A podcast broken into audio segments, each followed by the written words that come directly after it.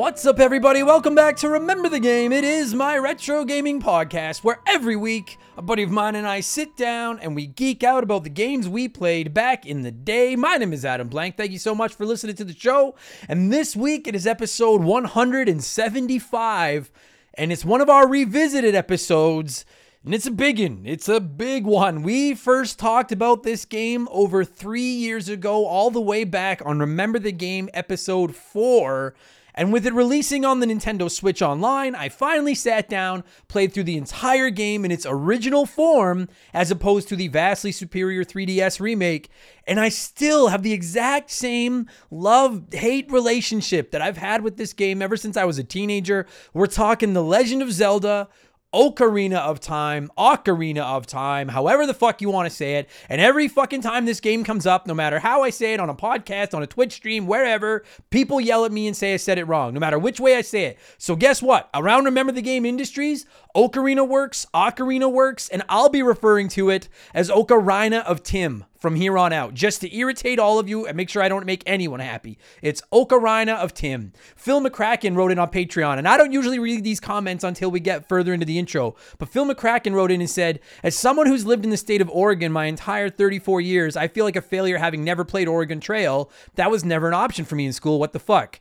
Also, it's pronounced Oregon like your heart or liver. No one seems to know how to say it though, so it's okay. You can go ahead and play your Ocarina of Time too. See? And like no matter what I say, somebody writes in or texts me or tweets me or fucking chats in my streams and tells me I'm fucking saying it wrong. So it's Ocarina of Tim. That's what it's called moving forward. Now listen, this game, man, this game, fuck. I've I've never hidden the fact that I don't love this game. I think it's a little overrated personally. Having said that, I'm also a gaming purist. I love the history of this hobby of ours. I respect games that do like the trailblazing thing. And Ocarina of Tim is one of the most important video games ever made, straight up. All right. And I have nostalgia for it just like everybody else. So this this episode was a very slippery slope because I tried very hard to be fair and balance kind of this game's legacy with my beefs with it and the control scheme and all that. We tried to tried to be fair. Um, my buddy Bradley McHugh is my guest this week. If you don't know those McHugh brothers are Zelda super fans, and he had some yays and names for this game as well. So I think we stayed in the lines. I think we were tough but fair, which is more than I can say for some parts of this game. Uh, but we'll get there in just a minute because speaking of yays and nays, it's time for yet another edition of the Remember the Game infamous intro. Dun, dun, dun, and if you're new to the podcast, welcome aboard. Consider this your warning. Our intros are kind of long. They're fun. It's not boring. It's, it, the, our intro is like the Deku tree of the pod of the podcast. It's lots of spiders. I'm gonna constantly yell at you to listen, but it's not that bad. You get to learn the lay of the land. So just hang around. Uh, we have merchandise, all kinds of merch, hoodies, t-shirts, coffee mugs, all rocking badass art drawn by my man Joe. You can check him out at 4545creative.com. And we're actually running a Black Friday sale this week, just like everybody else in the history of commerce is. 15% off all of our t shirts, hoodies, tank tops, mugs, posters, including our brand new magazine cover design that pays tribute to the iconic cover of Nintendo Power number one. I think it's the coolest looking shirt we have. Our Never Forget the Sega Dreamcast shirt is on there. Our Console War Veteran shirt is on there. Our gaming matchup shirts. You can just find the Remember the Game logos. You can find all of it at rememberthegamepodcast.com. If you're interested, it is a great way to support the show. And the sale runs until November 29th. So you got a few days. Rememberthegamepodcast.com Save 15% on whatever merchandise you would like. And of course, if you don't like clothes, uh, we're on Patreon. It's only two bucks US a month to get you started, and you get two additional podcasts every week. You get exclusive access to both my gaming discussion podcast, Expansion Pass, every Thursday, and my gaming news podcast, Game Patch, every Friday. And you also get instant access to well over 150 bonus podcasts that were already released. Uh, Game Patch every Friday. I look at all the biggest news in modern gaming, PlayStation, Xbox, Nintendo, sprinkle my opinions and stuff in there and all that kind of stuff. And Expansion Pass is a different show every week. We do game rankings, we look back at characters and consoles, we do comedy centric episodes, we do game reviews. This past week on Expansion Pass, we actually talked about Xbox and what we would change about them if we were in charge. We'd already done these episodes for Nintendo and PlayStation, so it was time to go fantasy shopping with Bill Gates' MasterCard. Uh, and as is becoming tradition during the intro here, this is a sneak peek of last week's episode of Expansion Pass. What would you change if you were in charge at Xbox?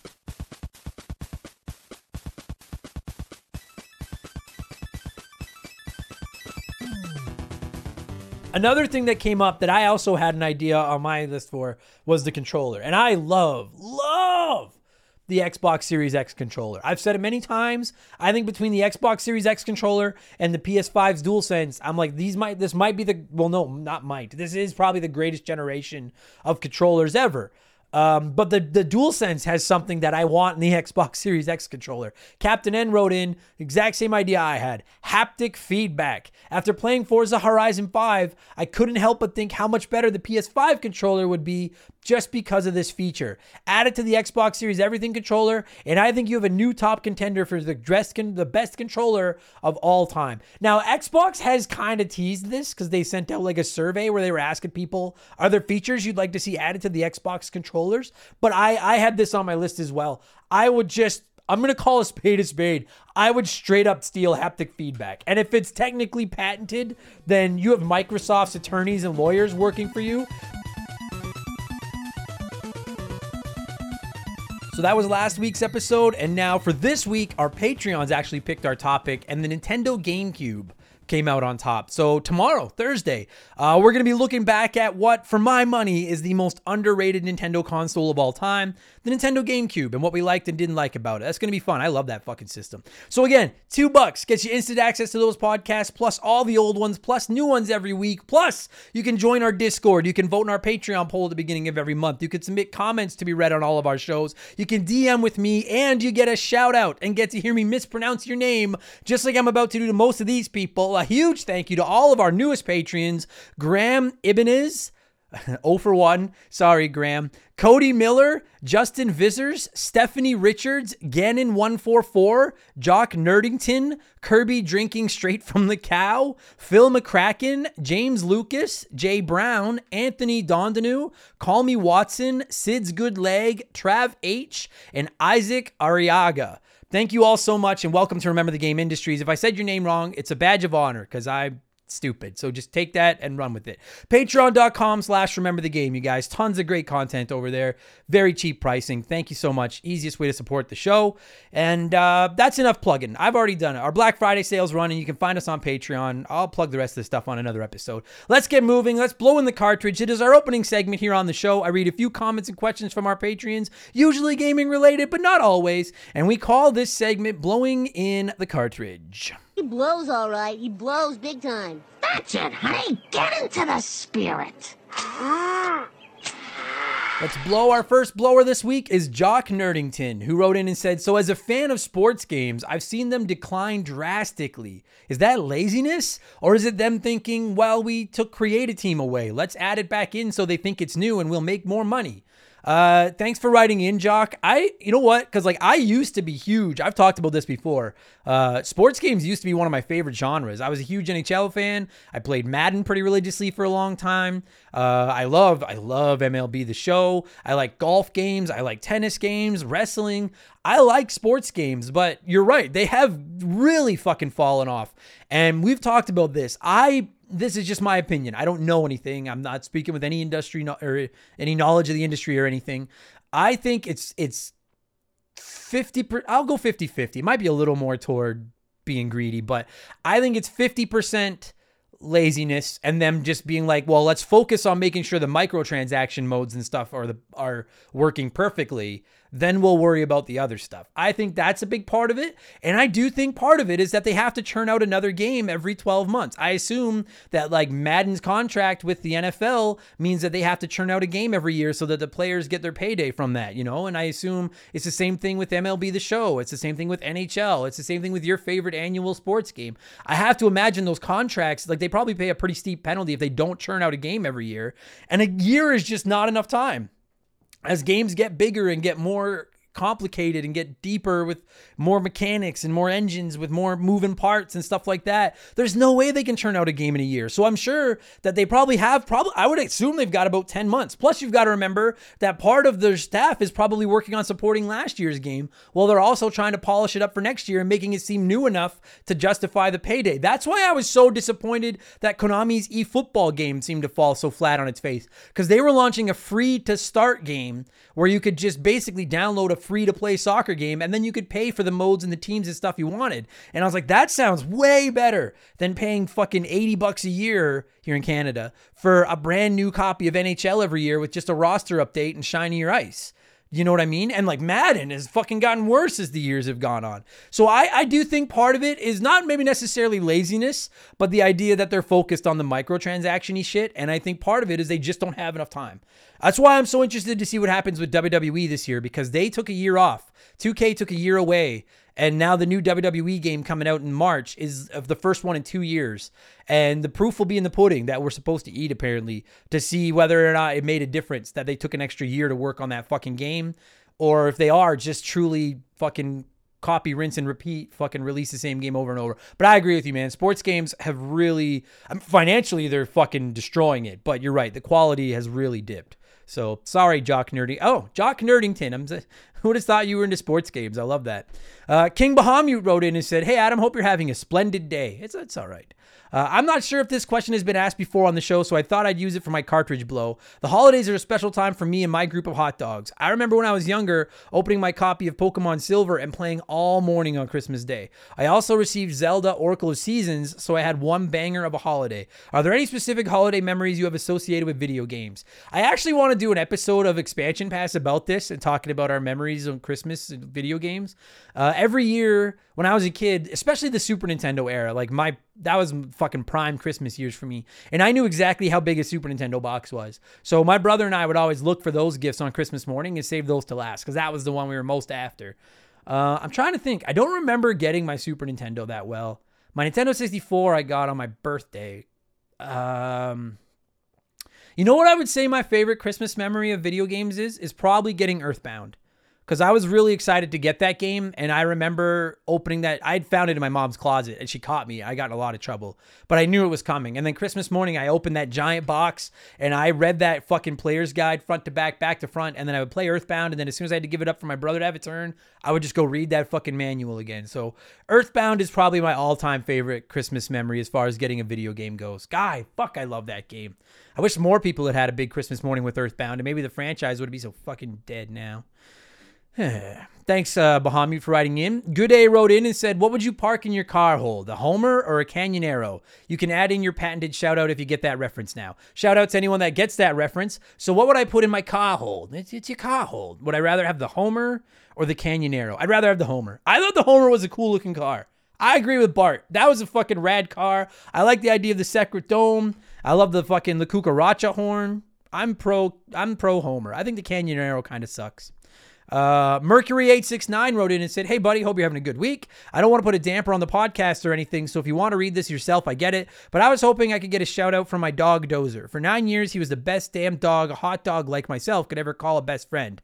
Give the CEO of Remember the Game Industries extra hugs and kisses for me. She's doing a great job running the ship and cherish every single minute you have with her.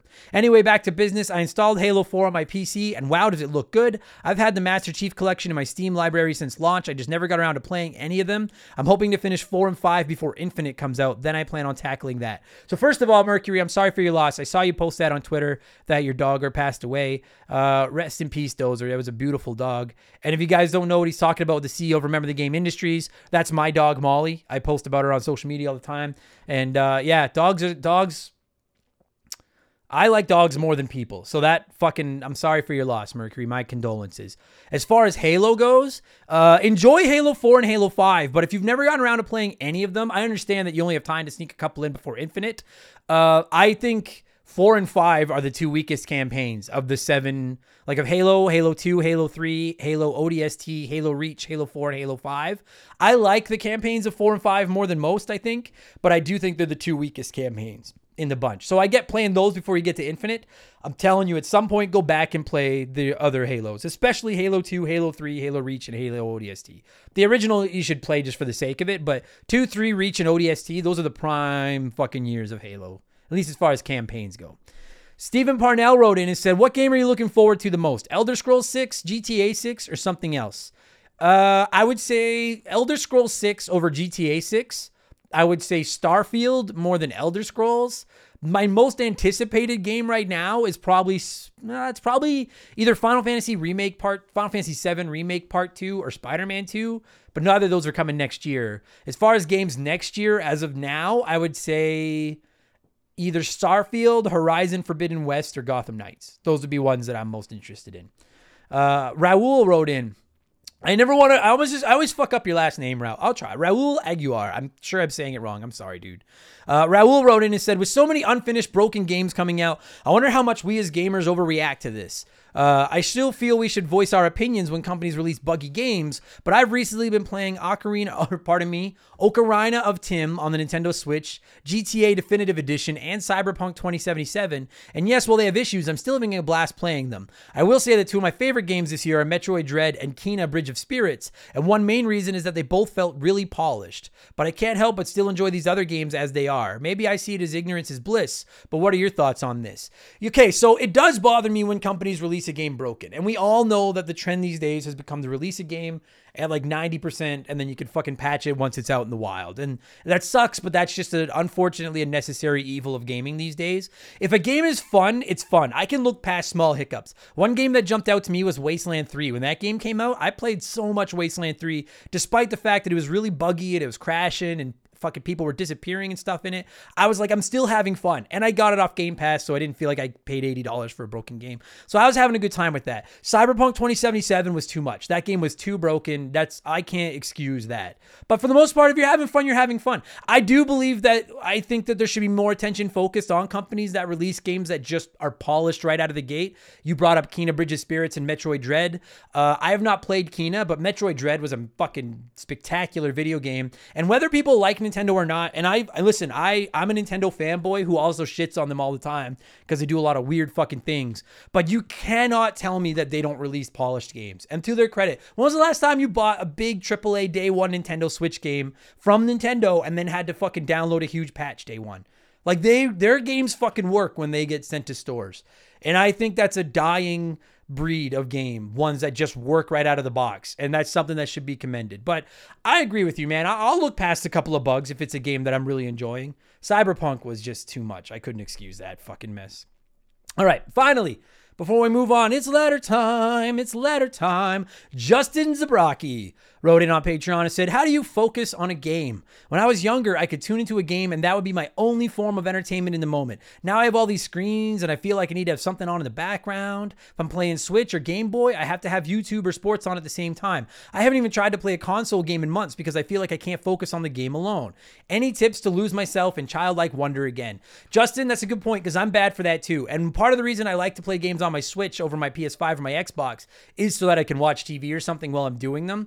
But but you're right, it does take you out of the experience. So when I sit down, like I'm playing Resident Evil Village right now on my Xbox, and when I sit down to play it, most of the time I turn all the lights off. I try to put my phone away or over to the side, and then I put my headphones in. I find playing with headphones really helps too, because then you like even doesn't matter what you're playing or how good the sound quality is. Just if you play with headphones on, you can't hear what's going on. My big thing is every time I get to a cutscene, I pick up my phone and check my social media, and then I miss the cutscene, and then I'm like, well, what the fuck? Well, I missed that. What what what did that guy say? Like, who am I supposed to go kill now? So I'm bad for that as well, my friend.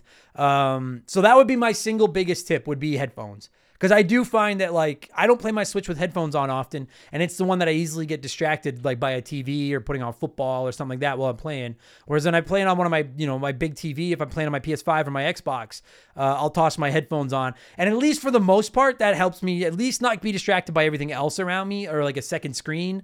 Uh, I do still look at my goddamn phone too much while I play, but I really have found that that helps. So I hope that that helps you a little bit. Try headphones, uh, or you know, smoke a little bit of pot. I, mean I well, I shouldn't say that. I shouldn't know. Wait, because I'll get myself in trouble. I don't know where you're from or how old you are. If you're of age and you live in Canada or somewhere where it's legal, smoke a little bit of pot. There, disclaimer covered. Because I find that that helps me focus a little bit more as well. All right. I oh god, I fucking I'm gonna catch you for that one. Uh, thanks everybody for writing in. Let's shift gears and let's get into our smash hit segment, the unofficial official game show of Remember the Game Industries. Play one, remake one, erase one.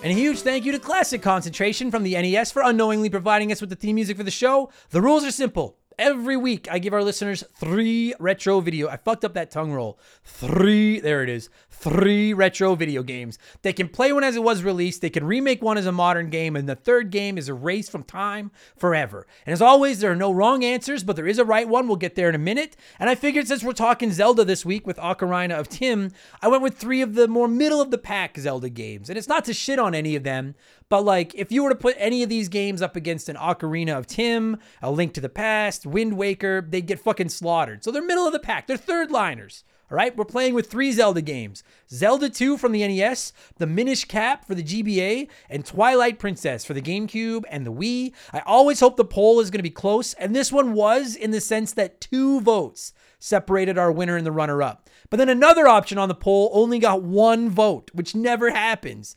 So, play Twilight Princess, remake Zelda 2, and erase Minish Cap came out on top, with play Twilight Princess, remake Minish Cap, and erase Zelda 2 finishing right behind it. So, everyone seems to be saying play Twilight Princess and then they can't make up their mind on Minish Cap and Zelda 2. Not to be a contrarian, but I would not do either of those things. I lock in my picks before I read the answers and the poll results, so I'm not swayed by any of you. So let's see what a few of you had to say here, and then I'll explain my logic. Strife89 said I would play Twilight Princess because I was really excited about this game when it came out, but never got the chance to give it a try. Remake Minish Cap because I remember loving it as a kid and it'd be a great game on the Switch. And then erase Zelda 2 because I felt they tried to change too much from the first game and I didn't enjoy the controls or the gameplay right from the get go. Uh, it's sound logic all around. I, I, you know what I like about your answer, Strife, is that you're remaking a game that you loved as a kid. Like a lot of people are like, well, this is my favorite game as a kid, so I just I want to play it as it was. But you're like, no, let's fucking put it on steroids and remake it and make it better. I respect that. I like that. Uh, Adam Masher wrote in and said, "Play Twilight Princess because why not?" Sound logic. Uh, remake Zelda 2. I think a full-blown remake of Zelda 2 would finally help erase people's negative opinions about the original, while still bringing the nostalgia to those of us that actually enjoyed the original game. And then erase Minish Cap. I haven't played it to this day, and simply put, no one has ever given me a good reason to do so. So in my mind, it's already fucking erased. That's cold, Adam to just be like, nah, no one's told me I should play it, so it's fucking done. I, oof. I do like the idea of remaking Zelda 2, as you're gonna hear in my answers in a minute. I think Zelda 2 would make a great fucking remake. Uh, Ganon144 wrote in and said Zelda 2 is possibly the best side scroller on the NES, both for the playability slash hardness and for the prestige of being a Zelda game on the Nintendo. It has the best balance of all three choices in gameplay. Twilight Princess never felt right to me, so I'd remake it with a focus on giving it a more open world field. I get what feel, pardon me. I get what they were trying to do, which was to not overwhelm players but give them too many direct targets to achieve, but it strayed too much from the ideal Zelda formula for my tastes. And then Minish Crap. I, ooh, I mean Minish Cap. That that wasn't me. That's what Ganon said. Minish Crap. I mean Minish Cap could be removed from the library forever, in my opinion. Although as a Zelda diehard, it hurts to kill any Zelda game. I never really liked it. Although the Game Boy and Advance versions of Zelda all have one thing that is so juicy. It's the item sounds and audio triggers. Nothing beats the sounds of collecting a rupee on these old handheld Zeldas. For some reason that I find hard to quantify. That is odd. That of all the things you're like, I love the sound it makes when you pick up a rupee in a Game Boy Zelda game. I don't know if I would agree that Zelda 2 is maybe the best side scroller on the NES. I don't I don't think I could go that far, but I do like what they tried to do with it. So, fair enough. I can live with I can live with all your I can live with your logic. I've not played Minish Cap. I don't know if I'd call it Minish Crap, but you're, you're going to get yelled at for that, not me. Uh, where are we here? Trav H wrote in and said, Gonna be real with you, Chief. Never played a Zelda game. Well, not entirely. I played some of Majora's Mask, but not enough to have beaten it. Okay, before we even continue, Trav, if the only Zelda you've played is Majora's Mask, no wonder you're like, I haven't gone back to that series because Majora's Mask fucking sucks. Yell at me if you want. I know, it's fine. You can email me, remember the game at gmail.com. Fucking let me have it. I hate that fucking game. So, okay, going back to Trav's comments, I'm going to go with playing Twilight Princess, remaking Zelda 2, and erasing the Minish Cap. Play Twilight Princess because I've heard a lot about it and it's the most modern one. Remake Zelda 2 because it's older and I know I wouldn't be able to get into it, so make it more modern with graphics and control upgrades. Erase Minish Cap since honestly this is the first time I've heard of it. And you know what? There's the that's the the kicker is I and I've not played Minish Cap either. But I feel like that game a lot of people don't know that one. And I keep hearing it's really good. The McHugh brothers never stop telling me that Minish Cap is good. I got to play Minish Cap. So I, I do feel like maybe it's getting shortchanged because a lot of people don't know it. And then Jackson M wrote in and said, Play Twilight Princess because it's the newest one out of the three. It's a console Zelda title and it just makes sense. Remake Zelda 2, whenever it comes to play, remake, and erase, I always prefer to remake the worst game of the three and see how the game would be with today's graphics and ideas. Erase Minish Cap, based on the rules, something had to go. I have nothing against it. Jackson, what caught my eye about your comment was you're like, I always remake the worst game. And I actually never heard anyone say that. And I was like, what a sound form of logic. Maybe instead of just tossing away the shittiest game of the three every week, we remake it and make it into something good. That's I really that I really respect that logic. Uh, like I said, I'm not going with any of those options. I'm going to go with 20% of the vote this week, which was the third place finisher. Aaron Price had the same logic as me. Aaron Price says, "Finally, a week I've played all three games, so now it's time to show my work. Play Minish Cap. Min, um, Minish Cap. It says Minister, Minister Cap, but I assume that that's autocorrect." Uh, sorry, that threw me off. Aaron says, play Minish Cap. It's one of the best 2D Zelda games available that was unfortunately widely overshadowed and underappreciated because it was released on the GBA. See? Remake Zelda 2 well, shit. Now it's time for the hate mail because this can only mean we're deleting one thing. Zelda 2 tried to go a different way to avoid being a simple copy of the first game. It didn't work out great, but the game itself can be enjoyable when you understand it. Zelda 2 with an update, giving it graphics closer to Metroid Dread and updating the controls and style of play to make it less frustrating would do a ton of work for the game and might actually make people play it. Delete Twilight Princess. Widely regarded as one of, if not the best Zelda game. I have to disagree. There's a ton of things this game could have worked on to make it a much more enjoyable experience that wasn't even changed with the HD release. The big one being only being able to transform when no one can see you. It's one of the most frustrating mechanics in the game. I, is okay, so I agree with your order, Aaron. I would do the exact same thing. Is Twilight Princess widely considered one of the best Zelda games? I always thought lots of people hated that game. Maybe I'm wrong. Look at the comments. 60 some percent of you wanted to play it. So maybe I'm wrong. Maybe everybody, I hate that game, but maybe people do like it. So I would go with the same order as Aaron. Personally, guys, I would play Minish Cap because I haven't. And I usually try to play the ones that I haven't played in here. Plus, I prefer 2D Zelda. Plus, I like the GBA. So I got to play Minish Cap. And then I was torn on my remake and erase, but I'm going to remake Zelda 2 because we covered this game on Remember the Game a few months ago. And I still feel the exact same way I did when we recorded that podcast. Zelda 2 from the NES is too bad to be good, but too good to be bad. There's a great fucking game in there. So I'd remake it and make it into the great game it was trying to be. And then I'm going to erase Twilight Princess. It doesn't help that I played it on the Wii and I wasn't a big Wii fan. I've never liked Twilight Princess. I always found it boring. I just tried it a few times. I was never able to get into it. Wind Waker, Breath of the Wild are my the two 3D Zeldas that I really fell in love with. I just really prefer Zelda in 2D period. So you could have put well, no, if you would put Breath of the Wild or Wind Waker in there, I don't know if I could erase them, but I can live without Twilight Princess. So I'm going to erase Twilight Princess. Thank you, everybody, for writing in. What have I been playing over the last week? And then we'll get into Ocarina of Tim. Uh, not much. I haven't had much time to play. I've had a lot of stand up comedy shows this week. I've been pretty busy. I have been playing Resident Evil Village when I can. Fucking loving it. Uh, I also played Super Ghouls and Ghosts to record a new version of Adam Sucks at Video Games, my Let's Play series. That game is fucking vicious, but I really like it and Castlevania Symphony of the Night because that won our Patreon poll this month. So I'm finally playing it for the first time. I can definitely see why so many people like it. I'm going to save most of my thoughts because we're going to be reviewing it on the podcast in the coming weeks. And then I've been playing Back for Blood when I get a chance, but I just haven't had much chance to play anything over the last week or so. All right. Let's do it. Let's get into Ocarina of Tim. I know that's why you guys are here. I usually read three or four memories from our listeners, but this game is so special to so many people. We had over 40 comments from people writing in sharing their memories of Ocarina of Tim, and I am going to read all of them. It, no, I'm not. I'm not. I'm, but but it's a big title, so I did squeeze a couple more in than normal. I'm gonna rip through these. All right, then we'll get into Ocarina of Tim. I promise. Mandingo the Saturnian wrote it and said, "This is the one Zelda game I always go back to play. I think this is the first Zelda in 3D, and I always had a blast playing it. That little fairy flying around saying, "Hey, listen," is my most memorable moment of the game. There you go. That there's the Saturnian. Mandingo speaks on behalf of the Saturnians. You guys love that little fucking fairy Navi. God, I hate fucking Navi so fucking much. I hate. That's the worst part of this game is that fucking fairy. I oh. We agree to disagree, Mandingo. I hate that fucking fairy so much. Flabbergaster wrote in and said, My mom rented this for me the day it came out. I probably played it for 10 hours. I didn't know my parents had pre ordered the collector's edition to give me for Christmas. I woke up to play the next morning and found out my mom had stayed up the entire night playing herself. She had even caught up to me. The short of it is, we probably owed like 50 bucks in late fees. And the thing about it is, like, I'm going to be hard on this game for a part of our podcast, but I remember that. I remember when this game came out. I was like 15, and yeah, it was everyone. Every day we go to school, and everyone was fucking playing this game. So I, I have the nostalgia for it. It just fucking irritates me. That's all.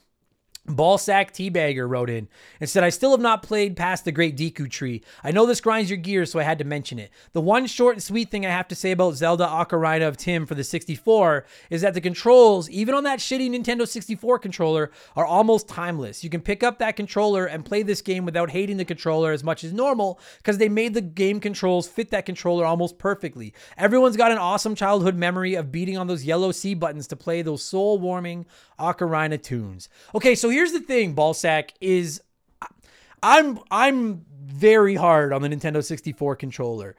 But replaying this on the Nintendo Switch with my Joy-Cons, I was like, dude, this game really was designed to fit around that that it really did play to the strengths of the Nintendo 64 controller. It really, I never, I don't think I've ever played a game where I was sitting here being like, God, I miss my 64 controller.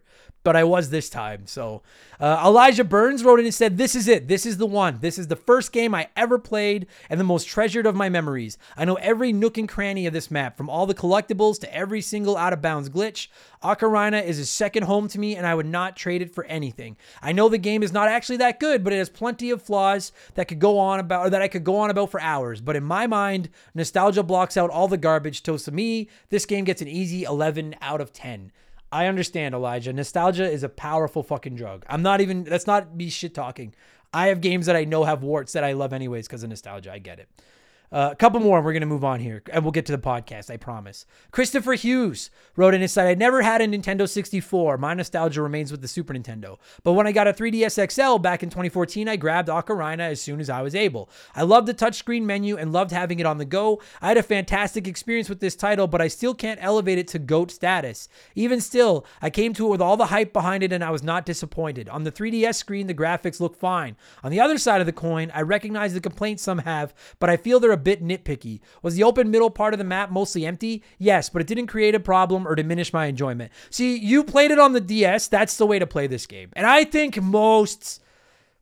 I would bet you if you polled Zelda fans, Nintendo fans, I bet you 80, 85% minimum. Let's say if you're going to play this, play it on the 3DS. It, they just think they cleaned it up. It runs so much better on the 3DS. Wyman Brooks said, I have fond memories of getting this game in Christmas of 98 and fully immersing myself in Hyrule for the next few months. This was the first game in the franchise where I was really invested in the lore. I was such a sucker for the time travel element and thought it was awesome the way you had to go back to being a kid in certain spots and how it would affect things in the future to help you complete dungeons as an adult. I wish they did more of that beyond the well and the spirit temples. Lastly, shout out to Ocarina of Tim's strategy guide by Prima Games. I don't know what I would have done without you. Great game for its time. Wyman, as you're about to hear, I feel the same way. I would have loved to see more focus on that time travel mechanic. I agree with you. And finally, they Call Me Badger said, I once read a theory that your favorite Zelda game is the first one you play. That sentiment rings true for me with this gem. I know many say this game is overrated, but I don't care. This game is special to me. It did the most world building by introducing us to races like the Gorons and the Zoras. It pushed the envelope of what a Zelda game could be. Please be gentle with this one, Mr. Blank. No, I hey, listen, I was respectful, okay? Anything I criticized, I feel is a valid criticism. And for all of you that listen to the first 20 minutes and think all we're doing is shitting on the game, we did got the bad out of the way, then focused on the good. Because I have a lot of good to say about this too, all right? I, I just want to put that out there. I did not shit on it for the sake of shitting on it. And I also agree with you that I bet you for a lot of people, your favorite Zelda game is the first one you play. Because mine is Link to the Past, and that was the first one I played. So I do think that's part of it. But okay, let's get in. I know that's why you're here. I've wasted enough time. Let's get into Ocarina of Tim. I am going to cue up some music dude. The, fucking nostalgia. Well, I was getting the music for this episode. My God, the nostalgia. And when that music stops and you're all filled with that nostalgic goodness, we are going to talk about the iconic Legend of Zelda Ocarina of Tim, which originally released on the Nintendo 64 on November 21st, 1998 fucking 23 years ago this week. Holy shit. Enjoy the podcast, everybody. Let's go.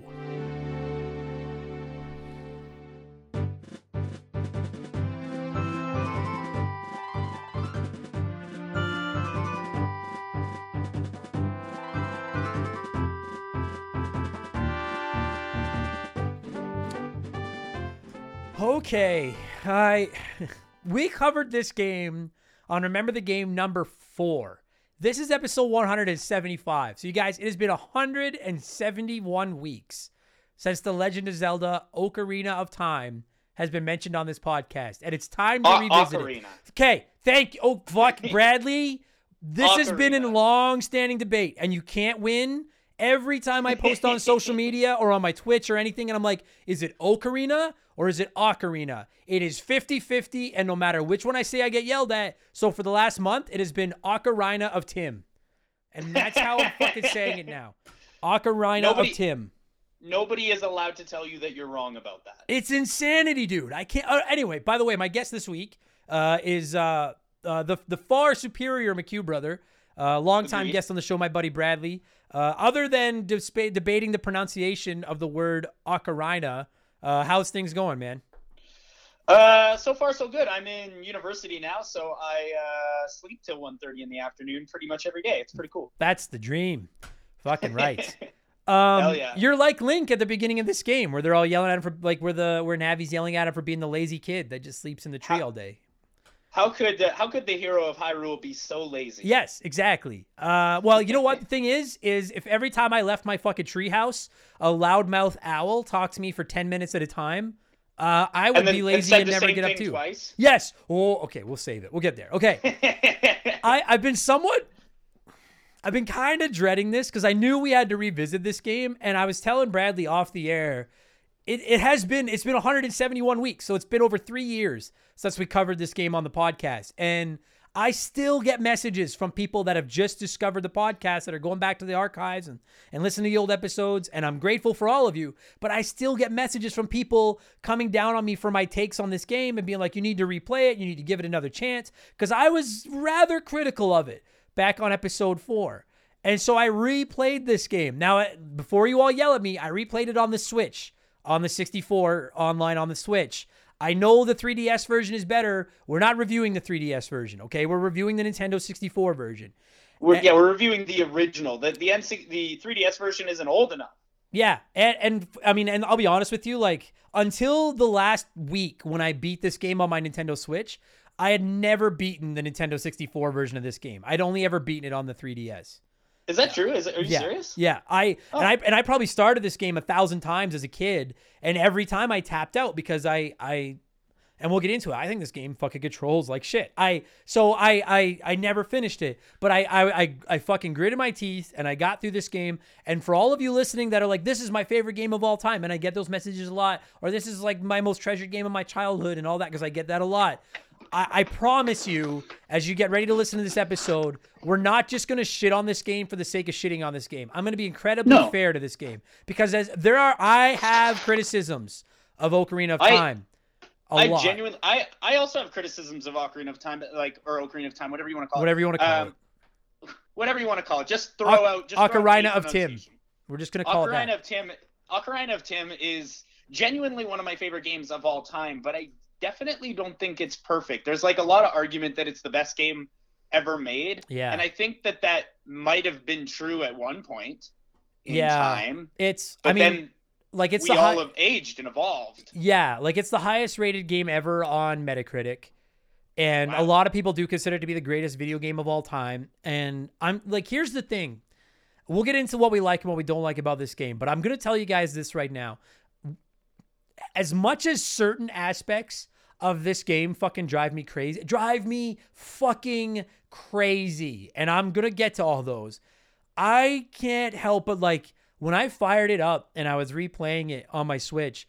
You know, I'm I'm 38. I grew up with this game. I remember playing. I remember when this game launched. I had a pre-ordered copy. I got the gold cartridge with the fucking funky shiny box, and like I had all that stuff. And like, despite all of the things about this game that chap my ass, Bradley, like the nostalgia and the memories that this game triggers when you fire it up is just I don't know if I honestly don't know if there's another game I, I in in my entire gaming career that just tickles my nostalgia bone like Ocarina of Tim. Like I just I can't It- get over it. It's it's incredible. It's, it's true. It's true. Like I think that this game has like it shows a lot of promise like pretty much immediately because you get that like N64 logo and then you get that awesome um like opening track Mhm. uh, on the on the press start screen, the select screen yep.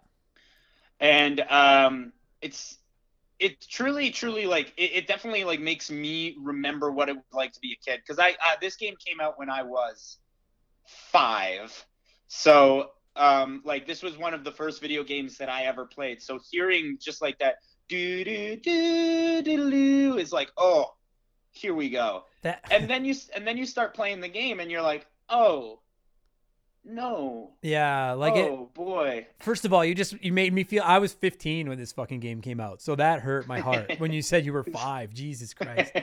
Um, yeah, like here's it's funny. Mario. my apologies grandpa Yeah, fuck. Uh, we got to get this done. It's two thirty, and I need to go lay down. Um, like Mario sixty four, even because like you can't. I don't think you can talk about this game without talking about Mario sixty four, because like they're the two. They're the two Nintendo sixty four titles, at least as far as Nintendo franchises go. And like Mario sixty four, which I listen, there are episode fifty and episode one hundred and twenty. I shat all over that game on episode fifty. Then we buried the hatchet on episode one hundred and twenty. I'm not ready to bury the hatchet with this game, but I can't help but respect it. And I, and I, before I talk about the stuff I don't like about this game, I just want to clarify that like I have nothing but respect and admiration for what this game did for gaming because what Mario 64 did as far as trans- transforming Mario from 2D side-scrolling platforming to 3D jumping anywhere you want platforming, I I think Zelda did more. Like the way I it- agree. like and it's and it really like I I could listen if a kid tried to play this game now like my nephew's 15 and my nephew's got a Nintendo Switch and I don't know if he's got the Nintendo 64 online but if he does I imagine that he would fire this up and by the end of the Deku tree he'd be like this sucks. And I get it. And I get it. I don't think if you grew up if you didn't grow up with this game I don't think you can appreciate it. But any of us that grew up with it like dude I, I to see it's basically like imagine taking Link to the Past and making it 3D and it's really it was a really Yeah, special video game. It really is. it's it's really set up like Link to the Past too. Like if you really think about it and like uh, like break it down to the basics, you have your first three temples. You get the Master Sword. Princess Zelda is now in peril. You go to rescue her, and then bam! Now suddenly there's all these different um, uh, temples for you to do in a specific order. Uh, there is a human counterpart to Ganon, whom you have to fight before you fight Ganon. It's it's pretty much it's pretty much the same thing if you look at it that way. Yeah, It's got a huge explorable Hyrule. Uh, but I want to I let's let's touch on that. Let's talk about Hyrule in this game because coming off this this game came off the heels of Link to the Past, which is filled to the brim. It's filled to the brim with stuff. There's something in every single corner of that game. And then you look at this game, lot empty space here. The, dude, a lot. And you know what's funny, dude? That you mentioned that. Do you remember when the trailers, when we were starting to see glimpses of Breath of the Wild, and people were Yeah. like, "It looks pretty empty." Like they were like, "It looks cool, but it looks pretty empty." And then it came out, and it was like, "Oh, this isn't that empty. There's lots to do." This They're like, oh man, there is something pretty much every 50 steps. How did they do that? Yeah, this game, I agree with you. Like it, it, and and I'll, and I'm not even. I, I frankly, this isn't even a criticism. My biggest criticism of this game has nothing to do with the world itself, and we'll get into that later. But like. th- When you hang around in the forest and you do the thing where you go face the Deku tree and you have to deal with that fucking redheaded elf kid that's just the biggest piece of shit, whatever the fuck that kid's name was, I don't remember now. Mido. Uh, yeah, fuck, I hate that kid. Love Um, Mido. Oh, what a little fucker. Uh, He's my boy. like the forest is kind of like it's neat, whatever. But when you first step into Hyrule Field, though, like that is one of the most. I think that that is one of the most iconic moments in gaming. Is that first time you walk out into Hyrule Field. But then you're right, and I never, I don't remember noticing this as a kid, but I noticed it now uh, when I replayed it. I was like, there's there's a there's basically like four or five paths that take you off to like Death Mountain or Zora's Domain or or Hyrule Castle or there's the ranch. But like outside of those places, it's just a whole lot of grass and trees. Like a Yeah. lot of empty space. Yeah, and you know what? I've always considered this to be one of my best, like my favorite games of all time, and it wasn't until this playthrough that I noticed like all of the flaws.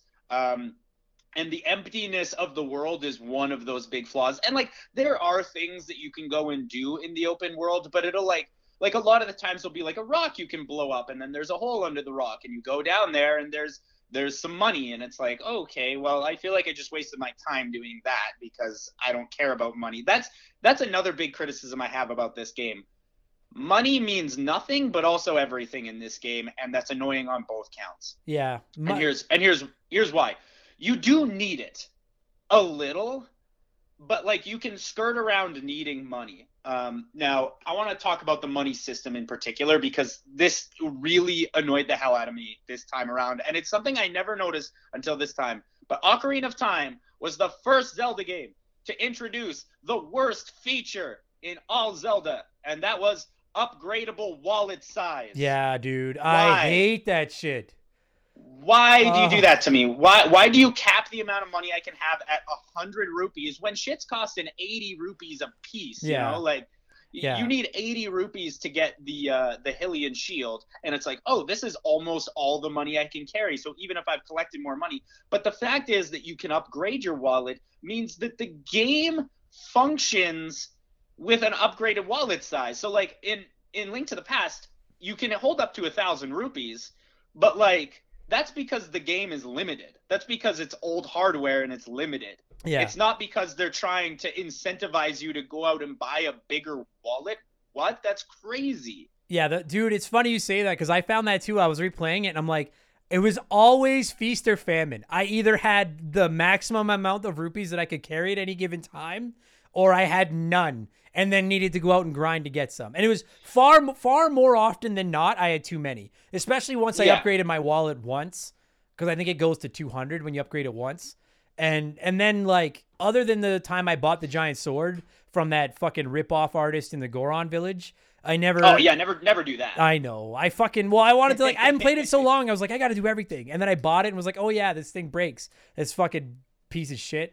Um, other than that, like it was, ne- or in the magic beans, I would run out of money sometimes buying magic beans. But other than that, like I never ran out of money. But I agree with you. Like I have no problem with the. I actually like the idea of the golden skulls, and the more of them you find, the more you can upgrade your gear. I, I like all that. But it's just like don't don't do it with my rupees. Do it with like, oh, I get a heart piece if I get so many, or maybe I can carry more bombs or something. Don't do it with the fucking rupees. I that is so Yeah. annoying. You can't tell Just- me that Link couldn't find something to keep more rupees in.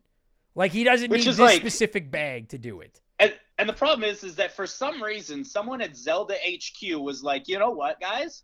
This was good. Let's keep doing that. Let's put it in the next Zelda game and Yeah. the game after that. It's like, oh, get bent, dude.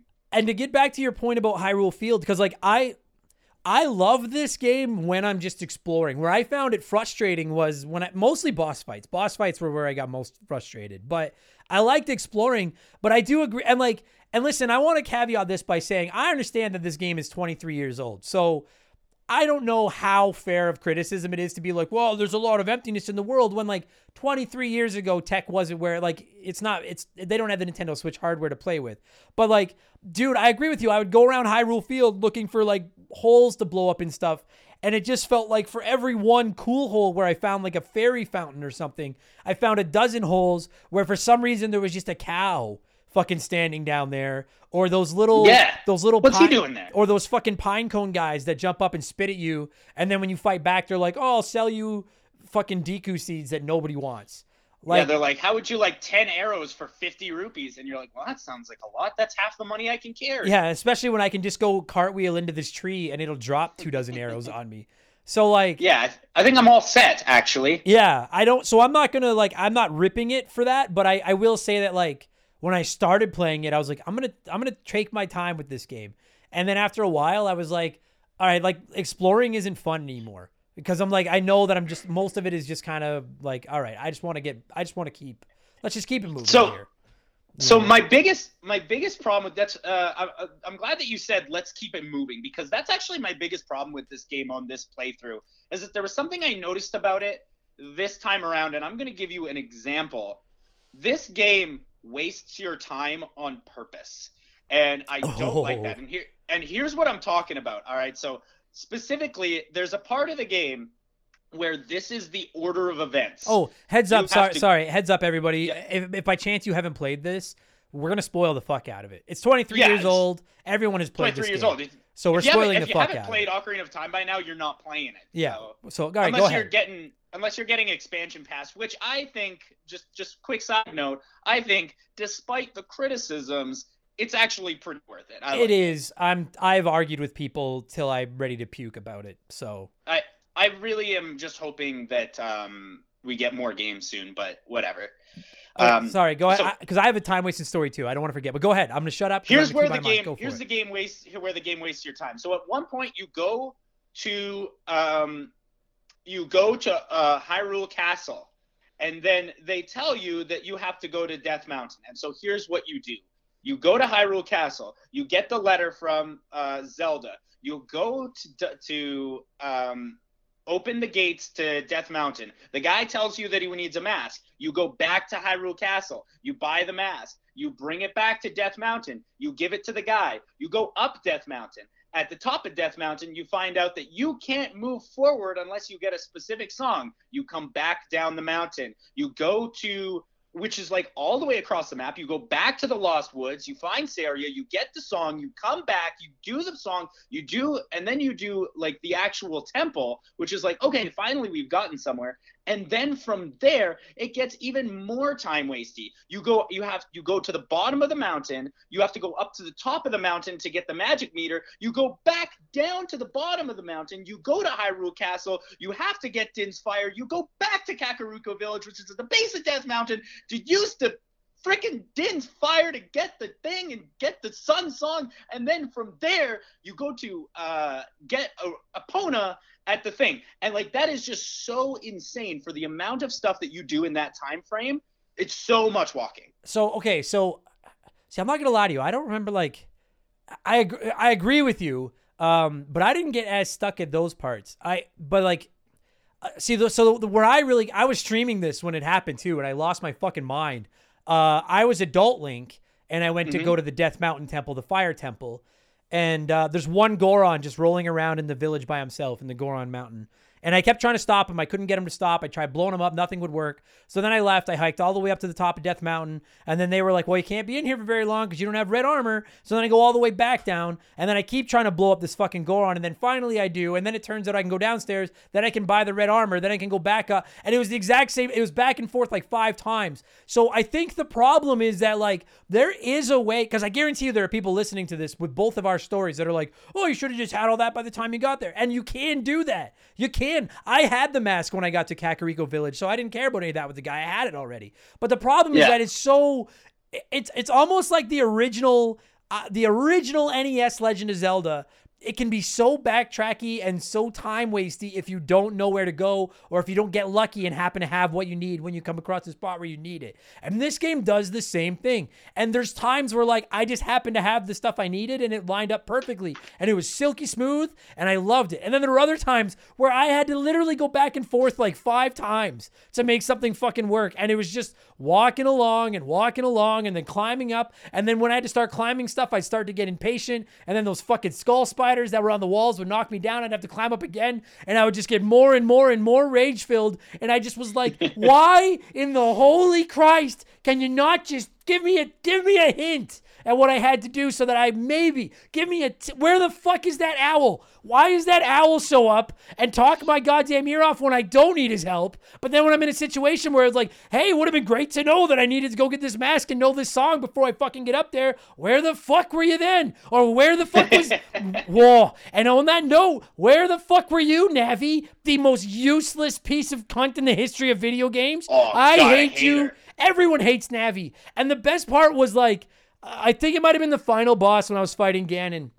But like Navi pops up and she's like, I'm here now and I'm gonna help you. And I was like, all right, Navi, let's fucking get him. And then I right away I hit the up C to see what Navi gave me for a tip, and she's like, I don't know what to do. And I was like, You're the most useless piece of shit ever. and so like I agree with you. It's it's I it is time wasty, but you can get lucky and avoid it. I just wish that it did a little bit better job of just dropping hints that would save you the, if you were just paying a little bit more attention. And I guarantee I'm going to get comments from people like, should have been paying more attention. But I don't think that's the case. I think that there was instances where unless you get lucky or you already know what to do, you're going to be backtracking. And it can, I agree, dude, it can really take away from the game. I think that I I think that this game rewards you for multiple run throughs where it's like, okay, so before I go to Death Mountain, I know to go to Saria and get that song, Right. but it's still like pretty far out of the way. Yeah, I agree. And on the note of the songs too, like we're gonna get into what we like after. You guys know how it works. We'll get the we'll get the pooping out of the way first, and then we'll do the nice stuff. Uh, Yeah. the the songs, uh, I just fuck it. my kingdom for a fucking ocarina that I can take out, and it just lists the songs there on the side of the screen instead of me having to pause it every time. The only song I knew off by heart was Zelda's Lullaby. All the rest of them, every time I needed one, it was like pause, look it up. All right, okay, it's it's write down A, write down A. Then get out of there, and then while I have it in my mind, I'll load up the ocarina. I'm like write down A, write down A. Oh god, there's just so I- so much tediousness to this fucking video game. I found that the most useful um, song in this game, and and I never found this before, is is the Sun song. Because I'd be walking on Hyrule on Hyrule Field, and then you, the wolf would go. Ooh, Yeah. when the skeletons would come up, and I'd be like, "Nope, I, I gained nothing from fighting these skeletons. Fuck this, Sun Song. We're done. Yeah, yeah, and I'm- it's funny I'm done with this. because a day lasts like four minutes in the world of Yeah. Hyrule. Like I get that it couldn't be a real day, but the days fucking fly by. I've Um, always like wanted to like like have like a pen and paper beside me while playing this game to see how long it actually takes to beat it, like how many in-game days, Oh yeah, yeah, yeah, yeah. Yeah. just just to see. Just out of Um, curiosity. so now I don't. Well, So- sorry, I- go I, ahead. I was just gonna say, like, okay, so the open world is a little bit lame. I think the backtracking sucks. Um, I, I have to do this. I've been waiting to do this since I started playing this game. I don't care what anybody says. My biggest criticism of this video game is that it just controls like shit. And I don't It's it's it's outdated for sure. I don't even I and like listen, the thing about it is like I do think it's outdated, but I and I have been very vocal about this. My I I the reason I never finished this game in the 64 era was because I hated the way it controlled then. I hate the way it controls now. I'm not saying that I have a better idea. I'm not saying that it's fair to compare it to games like uh, Breath of the Wild or a modern game because I get that it had the Nintendo 64 control, but like when you're out exploring and just looking around, I think the game works fine. It's it's when you're trying to fight a boss, Z targeting is fucking shit. I hate it. It's a it's a nightmare. I hate it. I fucking hate it. And it's I know we're gonna like I'm sure we're gonna get into the water temple. I know some people hate the bandits fucking hideout, which I don't hate, but whatever. My biggest gripe is the fucking controls. And I and I don't I don't know what the solution is. Personally, I think it would have been a better solution to just leave the fucking camera behind Link. I don't know if that's maybe wasn't possible back then or what, but like the amount of times that I've died or gotten hit or it just took too long or whatever because of the fucking controls. And anyone that was watching me on this the, the my recent playthrough of it knows what I'm talking about. I just I I cannot be convinced that the controls in this game are good. And for all of you, and I'm going to let you weigh in, but I just want to say this for all of you, and I get these messages all the time. For all of you that are like, Can you, when are you going to cover Majora's Mask? When are you going to get Majora's Mask? I'm just telling you all right now, it's uh, where it's never going to happen. I am never Oh, going to that- do an episode on the show about Majora's Mask because it's got the same controls as this with a sloppier game. I can't be convinced otherwise. ah. The controls don't work. I'm just You're making me you're making me nervous. I don't I I'm, I stand by it. I don't care if people think it's a hot take or not. The controls don't work. At least I I adore the storyline in this game. When we get to the good stuff, we'll get there.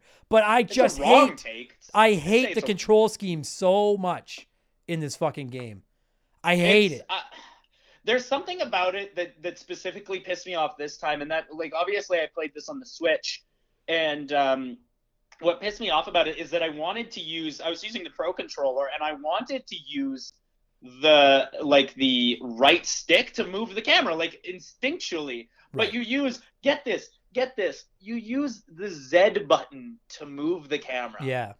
Yeah. Huh? What? Yeah. And and for those of you listening that are like, well, that's not fair because you're talking about the Switch port. It's the same thing when you played on the Nintendo 64 controller. You can't use the Yeah, C you wanna- buttons other than C the up. C buttons. other than C up Yeah. to lock in, the the C buttons aren't your your camera. Your camera is only that Z trigger to go behind you. Like like Absolutely. I, I didn't I didn't love the control screen for Mario 64, but moving the camera with those C buttons is way better. than it is in Zelda. And I and listen, I understand that you have no choice but to put items on the C buttons. I get that.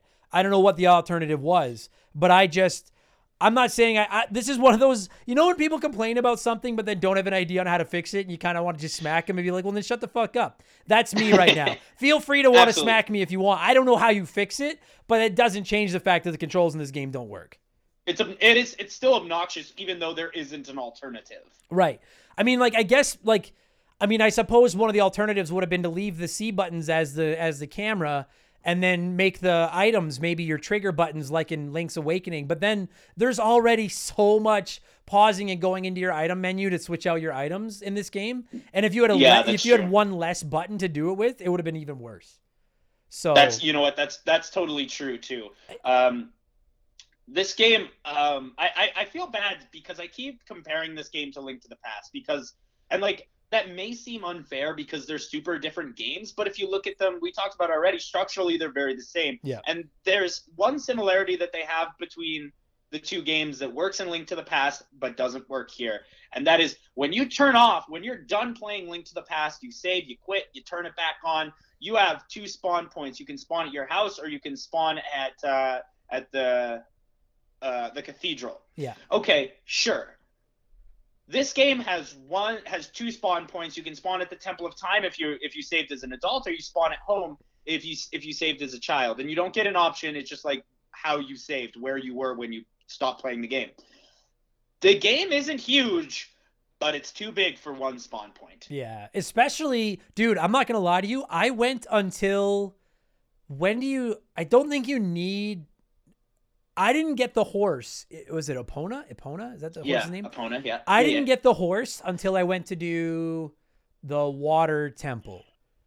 And then I had to, and then I didn't realize there was a little ladder off to the side that I could climb up and go over those fences. And I thought I needed the horse to jump over the fences to get into Lake Hyrule to go to the water temple. So I didn't mm-hmm. get the horse until then. And that's kind of on me. I should have explored and found the horse. But like, it was a lot of fucking hoofing it on foot. And like, thank God even for that even horse. with the horse. It is, With the yeah. horse, it's tedious. It's just it's a little bit more fun at least on the horse. But like yeah, you know what? That's true. I feel like they should try to shoehorn you over there earlier.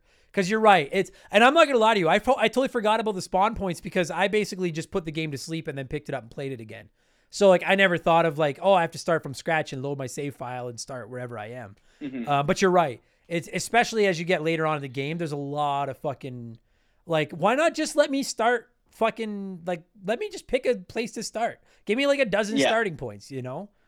So- Yeah. Now, before we get into the good stuff, because I do want to get into the good stuff, there is one thing about this game that I do want to talk about as well. Um, that's just like one, maybe it, this might be nitpicky a little bit. I don't love the way that the temples are set up, and here's why.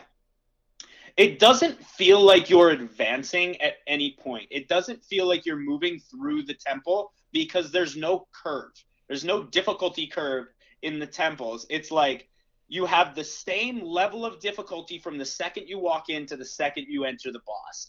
And it's just like everything in the in the temples just feels like filler.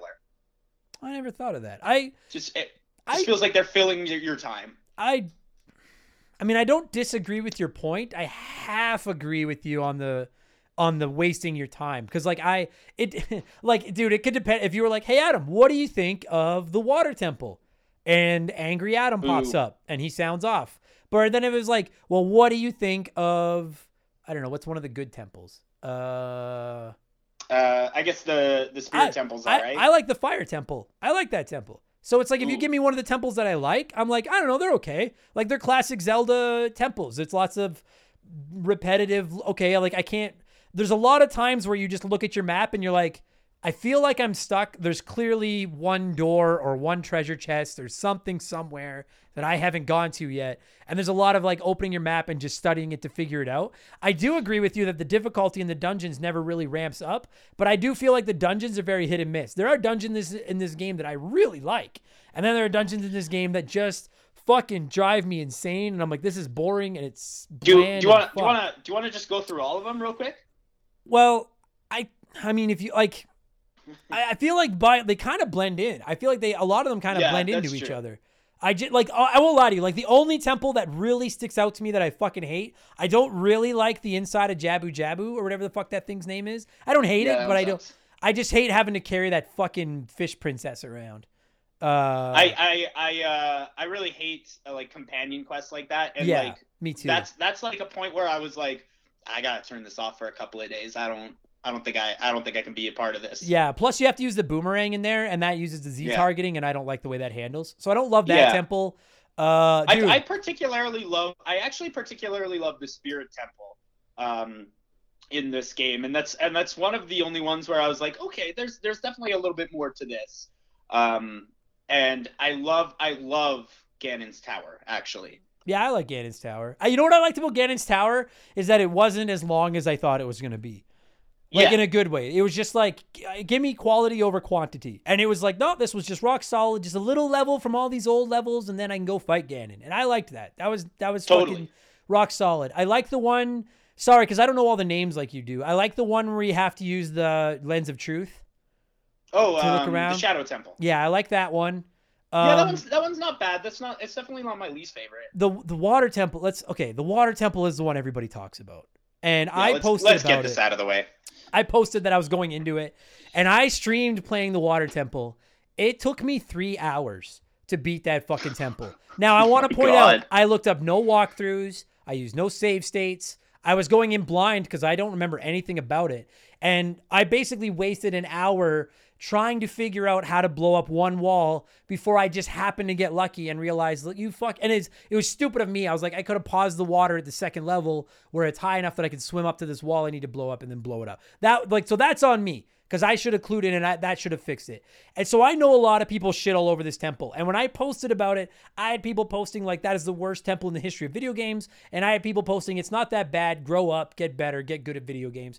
And I and I and I kind of see both of their points because I don't think it's the worst. Like Link to the Past is my favorite Zelda game ever, but I think the Ice Temple in Link to the Past is fucking horrible. I hate it. Hor- horrific. I agree. I. I, I hate it more than I hate the water temple in this game.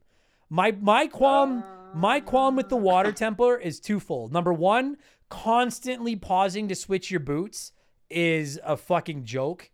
It sucks nonsense. so hard. And my they did sec- fix that in the 3DS. they did. That's why we're not. Re- that's why we're sticking to 64 because it's. You're right. It's a mute point with the 3DS. I hate having to switch my boots all the time, and I hate the fact that there's like two spots where you can change the level of the water, two or three, whatever it is, and so like it's constantly like when you're trying to figure it out and you don't know what to do it can get so frustrating because you try something and if it turns out that your guess or your your experiment was wrong you've got to backtrack to somewhere where i can change the water level. Now i got to go change it and change it and change it's like it would have been so much like oh my god imagine like there's that tower in the middle of the water temple. I god what i would have given if they had just put like at, at each story of the water temple, there was one of those things where I could play music to rise or lower the water. Like if it had mm-hmm. just if you had just made it, and I understand that maybe that would have changed what they were trying to do with the water temple, but between that and constantly changing my boots, oh, it's just such an exercise in frustration that fucking temple. So- So here's how here's how I think about it. This is how I think about it because before this game came out, like somebody somebody at Nintendo sat down and was like, "Guys, I have an idea for a temple." And they they put the idea down onto paper and somebody looked at that and was like, "That is such a unique, yeah, cool, and interesting idea." But nobody asked if it was going to be fun. right. Nobody was like, "Will this be fun to play?" And you're not wrong. It is a I I truly think it's the It's I, cool I think it might be the most creative temple in the game. I think it's a cool For sure. That just Yeah. drives me fucking insane. Yeah, it's just it's it's it's a great idea, great concept, zero fun, Yeah. no fun to play whatsoever. I think that if they had made six, there was two there was two places you could play the song and change the water level on every level. This would be the best temple in the game for sure. Agreed. If they had just made it a little easier to change the the temperature or the temperature, the level of the water, and, and ideally, like I get what they were trying to do with the boots and about how you would sink and stuff like that, but like even if even if they had just made it uh, you could swim, like even if they had just done that, it would have been nice. Like the constant, like I can either put the boots on and walk on the floor, or I can take the boots off and float straight up. And it just Yeah. and especially again, like, and some of you listening are going to be like, dude, you suck at video games. And yeah, I do. But literally, my Let's Play series is let Adam sucks at video games. I do suck at video games. But I had no idea what to do. And the exercise in frustration that this fucking temple was of, of trying to, like, okay, well, this experiment didn't fucking work. So now let's put on my boots, go all the way back down to the beginning, shrink all the water out, and fucking start all over from scratch, over and over and over. I really, I'm, I, I, I stand by it. Link to the Past is a better game than Ocarina of Time, but the Water Temple is a better temple than the Ice Temple in Link to the Past. But it's still, I'll give you it. I'll give you it. it was so, it really could have been, really could have been something special. There's a great puzzle there that I just think wasn't quite finished. I guess maybe is the term I'm looking for. Absolutely, absolutely. Fuck Can me, I, um, Fuck me. So we've got uh, we've kind of been brutal to this game, to be honest. Yeah. Um, a game that is considered to be one of the best games of all time. Can I talk about what I think this game does super right? Yeah, I want to like I'm just trying. Okay, just quickly because I I want to finish all the bad shit and then just get into the good. The only other bad thing I have to talk about is just once again that owl can Ugh. eat every ounce of my ass. And what drives me the craziest about that owl is for some reason, and the owl's not the only one that does it. He's just the most boring character in the game. The Nintendo, when you're done, it always says, Hey, do you want to hear what I had to say again? Which I understand because they're like, maybe you missed it. And some of those clues you need to know where to go next. I get that. But they never, there's no consistency as to whether yes or no is first. And so you mash through, and then it's like you can't go on to muscle memory to skip past it because you're guessing. It's like flipping a coin if you just mash buttons. And Well, I, and if you've played the game before, you don't need the clues, so you're just like, come on. I know, and I just so that that is my last. After this, I promise we're getting into stuff we like. That is my last criticism of this fucking game. Is just like, for the love of God, let me hit start and skip the conversations, or at bare minimum, let me hit B to skip past them, and then just put yes and no in the same order every time. Please, please leave the owl there and don't even give me the option to hear him again. And then if I need to hear what he had to say again, just let me talk to him again. Yeah, just put him there. That's all you have to do. He doesn't have to fly away. Where's he gotta go? I hate. Yeah, yeah. Every every time he's like, he's like, whoa, I guess I better fuck off. And it's like, where are you going? I swear to God that the owl in Ocarina of Time is like the reincarnated spirit of the Fuzzy Pickles guy from Earthbound. And for those of you that have played those games, you know what I'm talking about. Those two Yes. together are the are humanity's biggest problem. Is the owl Yeah, and the every- Fuzzy Pickles guy. Every time, every time I'm stopped by the Fuzzy Pickles guy in Earthbound, I'm like, this game's perfect. Why are you doing this? He's the real villain. The, the villain's not Pokey. The villain in Earthbound is Fuzzy Pickles guy. Yeah, hell yeah. Um, Guy, isn't even that that intense. No, to be honest. it's Fuzzy compared to Pickle. Fuzzy Pickles guy. All right. Okay. I'm I wanna- done. I, I promise we're about- done shitting. I'm done. I want to talk about my favorite thing about this game. Yeah, go. I want to talk about my favorite thing about this game so bad because it makes up for everything, in my opinion. Oh. This game, to date, still is the best bosses in Zelda. Oh, I don't know about that. Do you just do you you genuinely Well, disagree with that? My qualm isn't with the bosses. My my qualm is how the controls that you fight the bosses. I like the bosses. I don't like the way I have to fight them. you know what? That's fair. But I, I do I- like the bosses. I'll give you that. I think like I think like Gohma, Dodongo, Barinade. I also like that they give you the names before. Me because, too. like in Link to the Past, they're just like, if you want you want to know the names, buy the fucking strategy guide, you loser. And yeah, like, I don't I want to do that. yeah. Um, Phantom Ganon is a great boss fight. Uh, Volvagia is a great boss fight. Morpha Morpha's a great boss fight. Twinrova is like my favorite boss fight. Phantom Ganon is the one that set me off because I could not, for the fucking life of me, get that fucking Z targeting to fucking zoom in on him so I could shoot him with a fucking arrow. And but It's I, not but I, supposed to work for that one because he's supposed to. He's hiding. Oh, he's hiding Christ. in paintings. No, no. Well, then let me fucking give me the controls. Let me fucking shoot. I don't want to shit on it anymore. I just, I, I will agree though. Like, I think the the bosses are are creative and intuitive.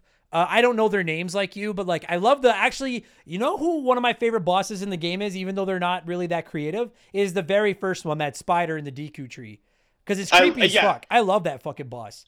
I, I love that boss. I can beat it in about 40 seconds, but I do love that boss. Yeah, I love that boss. I like the idea of Phantom Ganon coming out of the paintings. I think it's really fucking cool. Mm-hmm. Uh, I love the uh, um, the the fucking fire snake that you play whack a mole with. That that is that is probably the standout for me. Besides Twinrova, I think the standout is is um Volvagia. Which sure. which one's twin? Which one? What's which what's Twin, the twin? Twinrova? That's that's the one where it's the two witches and you have to like oh uh, you yeah, have to use the mirror shield You to use the- like um that's a great re- boss, and they're funny as reflect fuck. too. ice. Yeah. Yeah, they're Yeah. really they're really fun. They're really cool. They're really interesting. Yeah, Um, I don't I don't love Bongo Bongo like the giant shadow hand guy, uh, who plays the drums while you're trying to oh play. and then, yeah, like, he's a pain in the ass. you have like the light boots on, but like every time you use the light boots, it like screws up your shot, and it's like, oh my god. Yeah. And now you pause it, to turn the But- light boots off, but But I, I, you know what? Honestly, like I was, I was going to argue with you on the bosses, but you're right. Aside from the way the controls dink me around sometimes, there are like no two bosses feel the same. Especially when, as much as I adore Link to the Past, a lot of the bosses in Link to the Past are pretty lame. And that one in the fucking Agreed. red, and that one in the Red Medallion Temple, that giant rattly snake that bumps you off the ledge, is oh, awful. Awful. get get wrecked on that. Yeah, hate so that you're right. It does. It does have great bosses. It- It's. I'll give you that. The bosses are fucking Yeah. awesome. And and I think it's important to mention that the Ganondorf fight specifically is not only good, but it's fun. The part where you hit Yeah. his magic back at him, or the part where you fight him like in the the crash The part tower. where you hit the part where you hit where you hit the magic back at him, it's fun. Yeah, it is. Like it took me a long. I was getting frustrated with the timing of it because I think my timing was right, and it said it wasn't. Fucking bullshit. but you're right. I once I got the timing down, I was like, that's cool. Because then you hit him, and then you got to shoot him with the gold arrows. And I like that. Like that's the exact same way you fight him in Link to the Past too. Is you Yeah. swing the master sword and knock his or whatever sword you have, and knock his magic back at him. Uh, I like Yeah, that too. exactly. I, I like that too. you Um, can actually uh you, you can use pretty much any item. You can use an empty bottle to hit the hit the magic. Yeah, yeah, that's right. I, I, uh, I, I love, I, I like that too. The, I like that the bosses aren't just generic. You just have to hit them with your sword ten times. Like that, like that was. It was nice that they changed it up and put like you can tell they really put some time into them. It was just some of them Mhm. fucking irritated me with the way they controlled, but that- They they are they are like a little bit like, oh no, the only thing that can kill me just so happens to be the last thing that you've got, but whatever. Yeah, yeah. Um, but yeah, but that's just Zelda 101 though. Like I, I, don't- love that like every enemy in the history of every like bo- boss in the history of Zelda has locked their solo weakness alone in their dungeon. Like, I, like, I, I- love that. I think so about much. I think about Breath of the Wild, which is like obviously so obviously a way better game than Ocarina of Time. Um, but like think about the bosses in that game. I don't even remember any of the bosses in that. Yeah, I haven't played that yeah, game in a few of course years you don't. now. Cause like they're not that good. Yeah, you're they're, right. They're fine. You, You're you right. Fight, you fight them. You fight them with your sword, and like everyone is pretty much the same.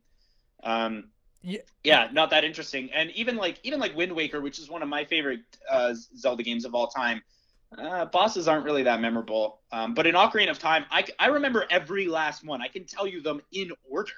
Yeah, I know every last one. You're right. The bosses are good. I'll give you that. Yeah. I fucking Yeah. yeah. I like that. I think, I think the thing I like the most about this game is just when I was having the most fun, uh, was just ex- like exploring, and I love just like exploring this world. Even though there's a lot of emptiness, and I got sick of going to like find holes that just had a cow in them or five rupees in a treasure chest. But like the the like, I love the time travel mechanic, and I love the way it like you could find hidden things by like, oh, as a kid you go plant magic beans. As an adult, the magic beans have turned into leaves that you can use to get up to different things. Or you fucking you can go to like the the the the the, the village, the Kakariko village, and like as a little kid you could go learn the song to make the rain, and then as an adult you play it, and then it drains the like. I I really I wish they had done a little more with that mechanic Yeah. of what you did as a kid affected the world as an adult. But I love that story, and I just I didn't even finish everything. I didn't finish the mask side quest. I didn't get all of the bottles. I had three of them.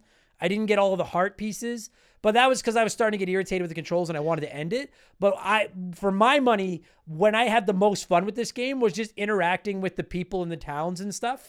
It didn't feel like there was a lot of dead weight, and it was just a lot of fun to experiment and fuck around and go see what's here. And then, does this change at night? Does this change during the day? Does this change as a kid? Does it change as an adult?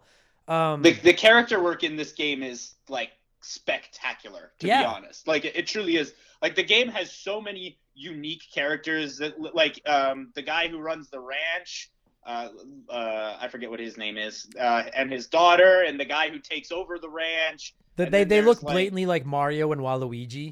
Those two Yeah. guys. Yeah, yeah, I know who you're talking about. and then and then there's uh the guy who uh who like owns the the windmill uh there's tons of unique characters there's the guy who runs the uh what's it called the the shooting range Yeah. and like they're they're all just unique characters skull kid is also a really cool character in this game Yeah.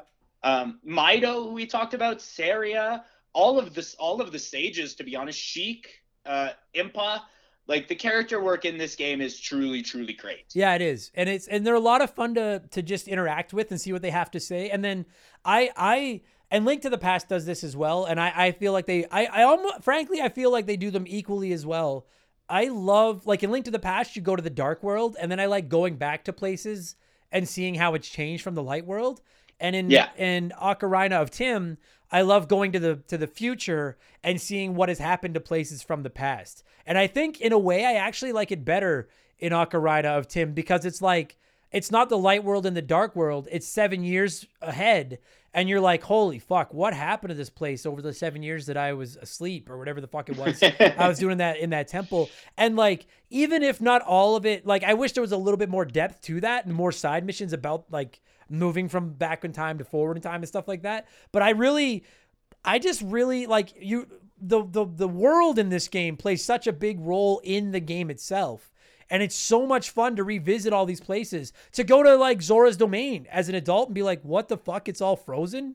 Like Yeah, you're what all happened dead? here? What happened here? Which by the way, that's my favorite area in the game, is Zora's domain. I, Um, yeah, I'll agree. I'll agree. I, actually, I like Gerudo Valley, but like I, I would say it's up there. It feels like going to like a water park. Like as a kid, I it's my favorite place in the game as a kid. I'm like, I almost feel like you can smell that place when you walk in. I'm like, I could. It smells like the sea. You know what? I like. I, I love it. I, yeah, you get a bit chillier when you walk in. Yeah. So like I, I like that kind of stuff a lot. And actually on that note, I like the differenti like how how well they differentiate like this is the Lost Woods and this is the village of these weird little orphan kids. And then over here, this is the Goron village and this is Death Mountain and they're clearly completely different and they're made of rocks or fire and they're you can see Kakariko village from the top of Death Mountain if you look down, which I never noticed until playing it this time and I was like that's a really cool touch.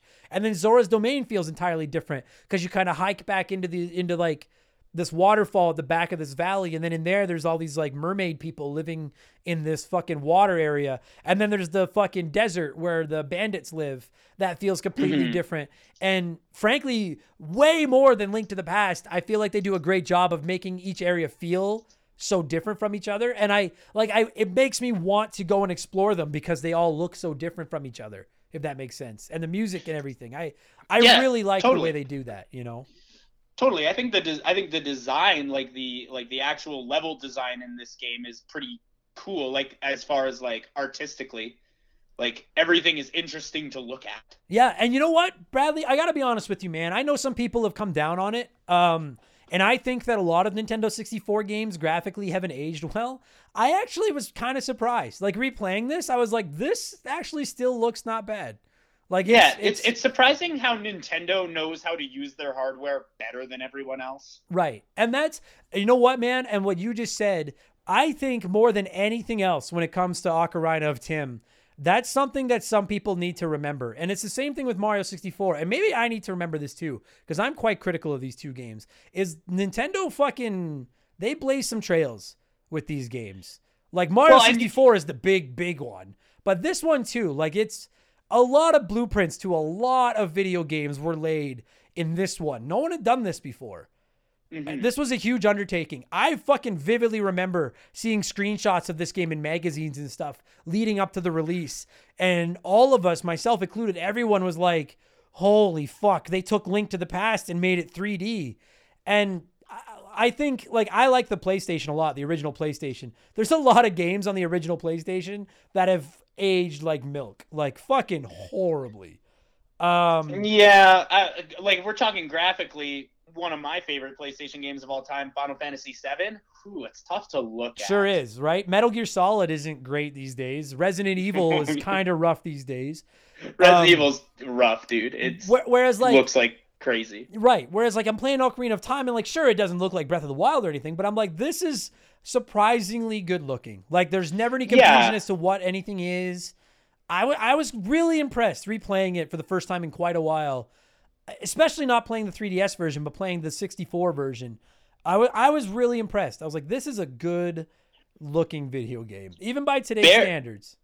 Bear in mind, this game did come out the same year as Metal Gear Solid. So if you want to compare graphically how these two consoles aged, it's it's black and white right there on the That's page. wild, eh? That's like- fucking insane. like- because like at the time at the time everybody was like oh fuck the n64 dude look at the graphics on the ps1 and i'm looking at it now and i'm like did we really think the ps1 had better graphics than the n64 that's Yeah. crazy it's crazy, hey? Like it's that's bananas I mean, like like both consoles have games that have aged not well and games that have aged well. But like I was, I just, I really can't uh, overstate how impressed I was with how good this game looked, and then the music, which I I will I will die on the hill that I think that Ocarina of Time might be. I don't know if I would say a top 10 soundtrack of all time because if you were to ask me what my top 10 top top 10 soundtracks of all time are, it would probably be F Zero and then nine Mega Man games. But uh, like I will lie to you, like probably it would be.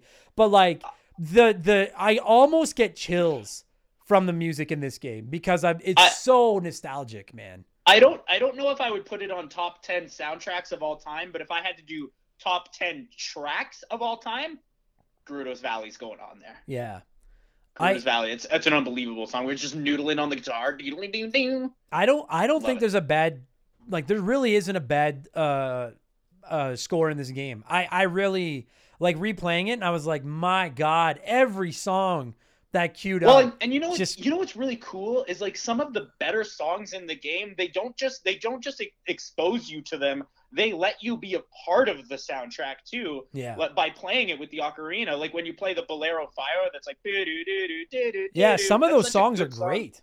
Yeah, and you did that. Yeah. You played it. You made that song happen. it's funny you say that though because like as someone with like li- like negative 2 musical talent. Not only do I have 0, I have negative 2 music ability. Uh I was playing the songs on the ocarina and I felt like you know when you buy like a Fisher Price instrument where you just push two buttons and it plays a song for you? That's how Yeah. I like not in a bad way, but that was how I felt. I was just like, "Oh, the game is letting me make the music." When it was like, "I can't do this. I suck at this." Did you, did you mess around with the ocarina at all? Yeah, a little bit. A little Yeah, bit. I love mess. I love just like pulling it out and just being like seeing what I can do. Yeah. And then like I, I accidentally play a song and it's like doodle doo and I was like, ooh, whoops. Yeah. I So- didn't mean to play a Pona song right now. the the music in this game is great. It looks good. I think it's very creative. I love the time travel mechanic. I just wish there was a little bit more of it.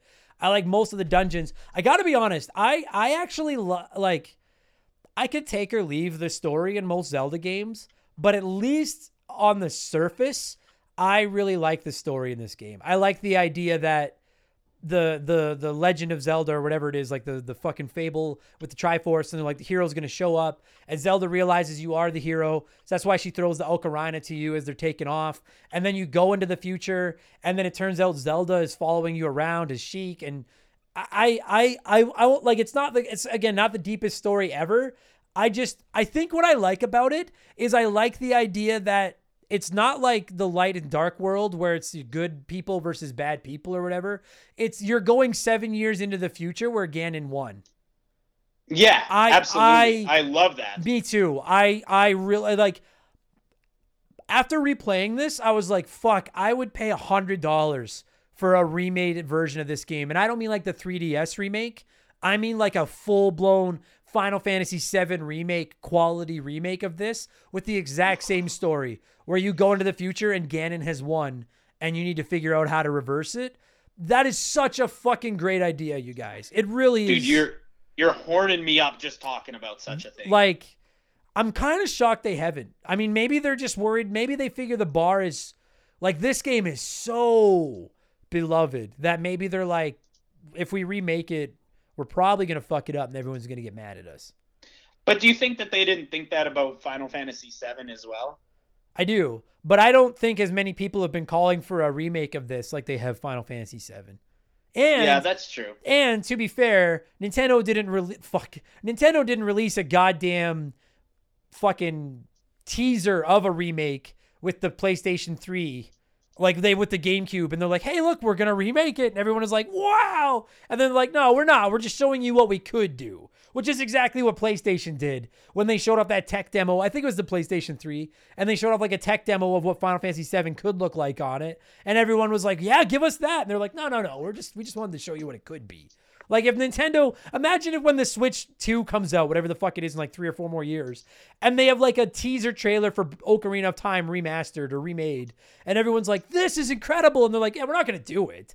We just wanted you to see what Yeah. it would look like." If they did Yeah. that, then we probably would keep asking for it. Um, yeah, that's true. That's true. Uh, Square Enix was like they were kind of fucking with us a little bit. Oh, they fucking they gave they gave they gave the entire Final Fantasy community blue balls for 20 years. And then they were like, Well, I mean, "Fine, didn't- we'll finish you off here." Didn't, like didn't they show off like like an adult Link fighting Ganondorf at like the launch of the GameCube? There was like uh the Space World demo that was just Link fighting Ganondorf, and it was Ocarina of Time style graphics, but updated for GameCube. Oh, I don't maybe they did. I don't remember that. Yeah, that that, that sounds it sounds like something that's vaguely familiar, but I'm not going to say it live on a podcast. Whoops, already did. That's what I want. Somebody is going to tell me that I'm an idiot. Oh, you're yeah, you're gonna I hear about it. You're gonna hear about yeah. it. That that's what I want to see. Like I listen, like I know that we spent the first half of this episode shitting on this game, and I'm not gonna lie to you, I'm not even apologizing for it because I do have a lot of qualms with this game. Having said that, when you take the negative and put it off to the side, I I there's a lot of things about this game that I really like. I would fucking love to see them take all the good stuff and put it into a new game that runs properly. The 3D like let's just I'm not going to we're not doing a full-blown review of the 3DS version, but there's a reason that that's the only time I had finished the game up until this last week. Uh, They really do fix a lot of the issues from the original in the 3DS remake. And when you can take some of those issues out, you see just what what a special video game is fucking underneath some of the layers of it. Like there's I would Totally agree. I would go as far as to like, listen, if you guys, if you're not on our Patreon, I don't, it's not even a plug this time, but one of the episodes we did was the, um, I, I had to, rank, I ranked my 10 most must play retro video games of all time. And despite the fact that Ocarina of Time is not in my top five Zelda games, it was on my list of 10 retro games that I think everybody needs to play. I'm not going to sit here as someone that's been playing video games for over 30 years that has a major hard on for Nintendo. I am not going to sit here and deny the importance, the impact uh, that Ocarina of Time had. This is one of the most influential and important video games of all time. Is it one of the greatest video games of all time? I'll argue you on that one. But its legacy is fucking undeniable. Undeniable. Agreed. Agreed. And e- even if you're a hater, uh, like, and I know that I know we have people in our community that just don't like Zelda games, which is fine. I mean, I I don't like lots of games. That's fine. Um, I'm also I'm also like I'm also very critical of this game because I I expect so much of Zelda because I love Zelda yeah, um so much. It's like you know it's like it's like you would never like give shit to somebody else's kid, but when it's your kid, you're like, listen, all Yeah. right, you Yeah. got to be on your math test. That that's all right. But like, let's talk about how we could get to an A. spot you know? on. That's how I feel about Mario 64. So I get Yeah. that. I'm like, I like you, but you you could fucking do better. Um, Mario 64 is is your B student kid Yeah. while you have well, when your other two kids are A students. Listen, I don't have children, but I know a lot of you listening do. And whether you fucking want to admit it or not, every parent has a favorite. Don't fucking deny it. And Don't lie. And I like Super Mario World more than I like Mario. 64. I love them both, but I like Mario World better. Uh, And I like Link to the Past better than Ocarina of, of Time. Um, but I mean, Ocarina of Time's twin brother is Majora's Mask, and that's Hoju, who has to live in the fucking attic. And uh, dare- how- fucking- how dare you. Yeah, no, fuck that game. How how Oh, I fuck, you? I hate that. I'm never. I'm not doing it. I fucking hate that game. I'll, Um, I'll, I'll I'll get you on it one day. no, you won't. I'll, I'll get you on it. I'll fold this podcast before I fucking come on this show and talk about that fucking game. Um, I Listen- love Majora's Mask. It's perfect. I, oh, perfectly bad. um, I listen, guys. I was really not sure what to do with this game because I knew at some point we had to revisit it. And I, you know what? You want to know something? I'm just gonna. I like.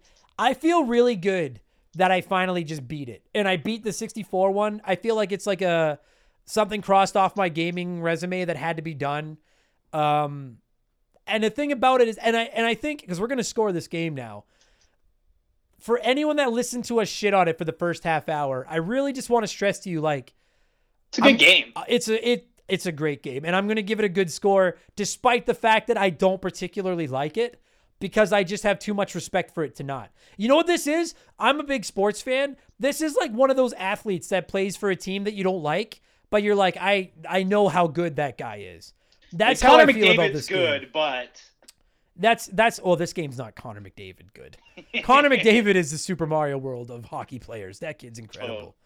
oh Um, yeah, you're right. You're, you're right. I'm sorry. Okay, so I think the easiest way to score this thing is it's it's on the 64. So that's easy. We're gonna do that. This one's 64? tough. This one's tough. I uh Ooh. go ahead. I'm gonna think about this one for a minute. I'm gonna put you on the spot because it's my show. I have the power. Four. It's like such a specific number that I don't want to go too low or too high, but I'm gonna give it out of 64. 55. It loses nine points for the things I don't like. I think that the things that are good outweigh it, though. like Alright. pretty significantly. Yeah, that's fair. Yeah, I The game's the game's fun, and that's that's really all I really care about. You know, the game has some issues, but it's fun. if this game didn't have the impact on this hobby that I love more than anything on the planet, if it didn't have the impact on this hobby that it has, honestly, I would probably give this game about a 40 out of 64. And I would say it's it's fun. It's just a regular, it's okay. But it's But you just gotta think. its fucking impact is just so goddamn important. It actually almost makes me angry how much I can't help but like this game. It's like, dude, what's the line from Anchorman that Vince Vaughn says? Where he says something along the lines of like, I don't like you, but I damn sure respect you. Or something Yeah. like you know what line? I can't remember the exact line. That's how I feel Yeah. about this fucking game. This game is I Ron hate Burgundy. you, Ron. Burgundy, Yes. but god damn it, do I respect you. That's how I feel about this game. I hate you, Ocarina of Time, but god damn it, I respect you. So like I I'm probably gonna yeah, like I'll go 57 or 58 out of 64. It is Wow. and and you know what? That should say how much respect I have for this game when I'm basically giving it about a 9 out of 10 despite the fact that I don't really like it. That Yeah. should say just how much I respect this fucking game. Uh, and then Majora's Mask is Anchorman 2.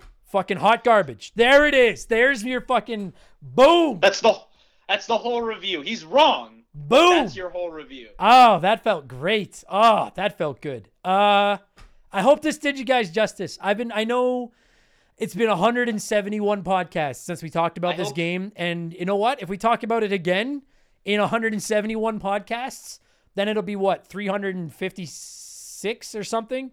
Uh we'll get there then. We'll talk about it again in about 3 more years. So And you know what? There might have been things that have aged even worse or maybe Yeah. better. Who knows? ho- hopefully within 3 years, I'm hoping we have the remake. That's what I'm hoping for. and, Um, then, and then you can just review that. Yeah, exactly. That's exactly what we'll do. I'll tell you right now, if they remade this game, uh, I I would be on that fucking thing like stink on a monkey. I would be on that so fast because I want it so bad. You'd be contractually obligated to play it and Yes. talk about it. Um, and for the record, just no, you know what? I'll save that for another one. Uh, Bradley, you you stay busy these days. If people want to listen to more of your inane rambling, where can they find it? Uh, so I do. Um, I have a movie podcast that I do with my girlfriend called Little Movie Dates. It's actually brand new. We just started doing it. Um, basically, we're just talking movie news and we review movies. Because like I love video games, but movies is my thing. So if you want to hear that, you can check us out on Spotify um, or Instagram. I think we're on Facebook and TikTok, and we're all over the place. It's all just Little Movie Dates. You can just find it wherever. Um, we use fake names, so it's called Little Movie Dates with Charlie and Ebony. So uh, look for the fake names, baby. And it'll be in the it's in the description of this podcast as well. Assuming that between the day we're recording this and the day this episode goes live, you remember to send me the details. It'll be in the description of this podcast as well. And if it's not in the description, it's on Bradley because he forgot to send me his details. yes, Um, absolutely. buddy. Thanks for doing this, and uh, thanks for tackling. This was a big fish, and uh, I hope we did it justice. And uh, thank you for tackling it with me. I appreciate it very much, man. Hey, no problem, man. Thank you for having me on. This is always such a blast.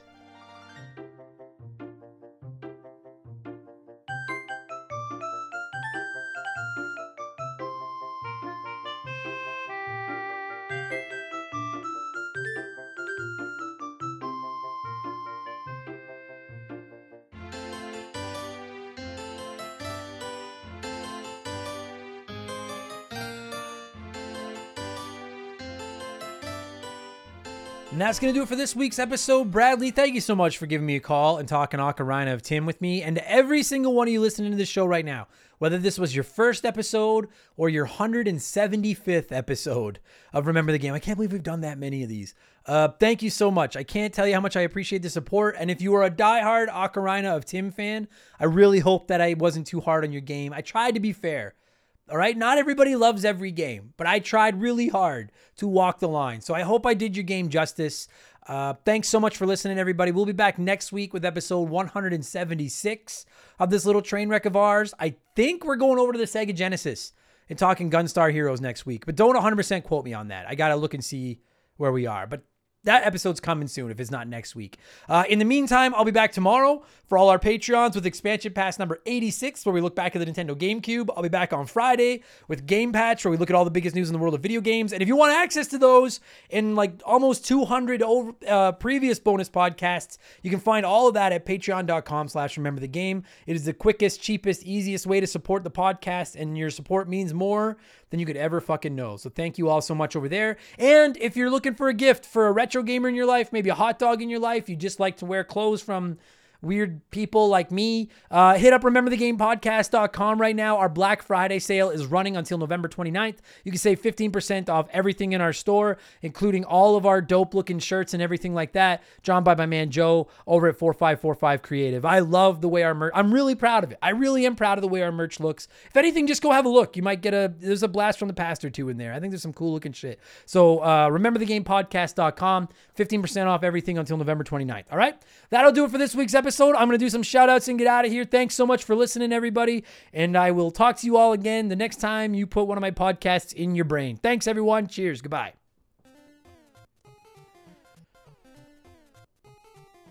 Remember the Game is brought to you by our Patreons. I could not produce all the content I churn out every week without all of your support. So I would like to take a moment to thank everyone that has supported us at the junior executive vice president level or higher over at patreon.com slash remember the game. A huge shout out to Dave, Makeshift Mallow Money, Joe Buck, Sharonic, Andre, Stupid Monkey, Michael Mathis, Joshua Shenfield, Jeffrey Mathis, Keegs and his Stupid Arrow Handle, James Clark, Dave McGee, DNA Gaming, Ashley Cronenbitter, Slick Rick, Doug Dorn, Charlie Madero, Scott V, Andrew Wright, Gary C, Kate Roberts, They Call Me Badger, Jordan, Fraser Burns, Lil Bunny Fufu 89, Angry Ticks, Dave Thompson, No One Cares, Tin Smasher, Wyman Brooks, Scott Brooks, Leon K, Stitch, Aaron Lawson, Matt McLean, Brian Ransom, Miles from BringBackRetro.com, Nathan Tremblay, A Town, Andre SJA Flash, Tom Kite, Geek Life Radio, Morgan, Zane Donovan, Adam J, Ryan Kinchin, Mike Maloney, Christopher Russell, Very Cool Dude, Tim Real, The Giraffe, G9PSX, Tim L, David Schnatterer, Raging Demon,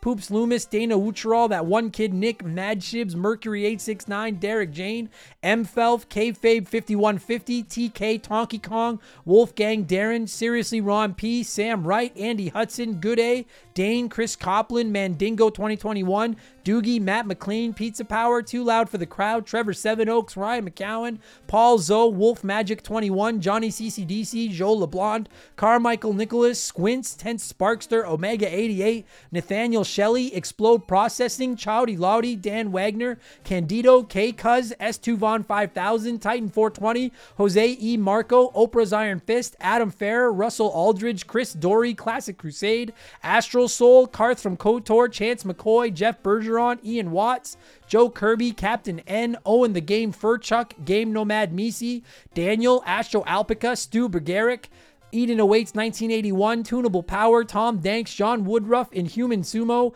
Chalupa Cabra, Just a Fish, Bagalazino, Noob Q, Hunky Canadian Bacon 69, Beth Strife 89, Liam Denzalo, Spicy Mortician, Eric Chavinius, Holmes, Ryan Gibbons, Zach Shepard, Chris Dickin, Jay Hampton, Dylan Flora, Jackson M, Daja 1K1T, Clayton Robertson, Jason Sika, Frosty Feet 492, Scott A. Baker, Britt O'Neill, all the good names were taken. Hulk Hogan's brother, Chris Larkin, Austin Cook, Kyle Shreve, Matthew Salmon, Elijah Burns, Ocelot of Woe, Stephen Parnell, Adam Masher, Aaron Price, Meat on the Bone, Dakabai VT, Domicus, Oh, I was so close to get it through without fucking this one up. Tomicus, Sean Dillinger, Jason or Justin Zabrocki. Now the wheels are gonna come off. Frozen Interior, Ray Say, Ray San, Juan Tongo, Brandon Basham, Ganadork, DBXJ, Ryan Shimmick, Jameer Williams, Jared Pierce, Steve Dalp, Michael Ford, Justin Viesers, Gannon144, Phil McCracken, Anthony Donduno, Sid's Good Leg, and Trav H. If I fucked up your names, I'm not sorry because it's that's part of the that's that's it's like the it's like extra seasoning on your steak. I really thought I was gonna fucking get through that one. Once you lose focus for half a second, you're fucking done. But anyway, thank you to all of you and to everyone that supports us on Patreon. I really I appreciate you guys more than you'll ever know. Thank you all so much, and I'll talk to y'all again later. Cheers. Goodbye.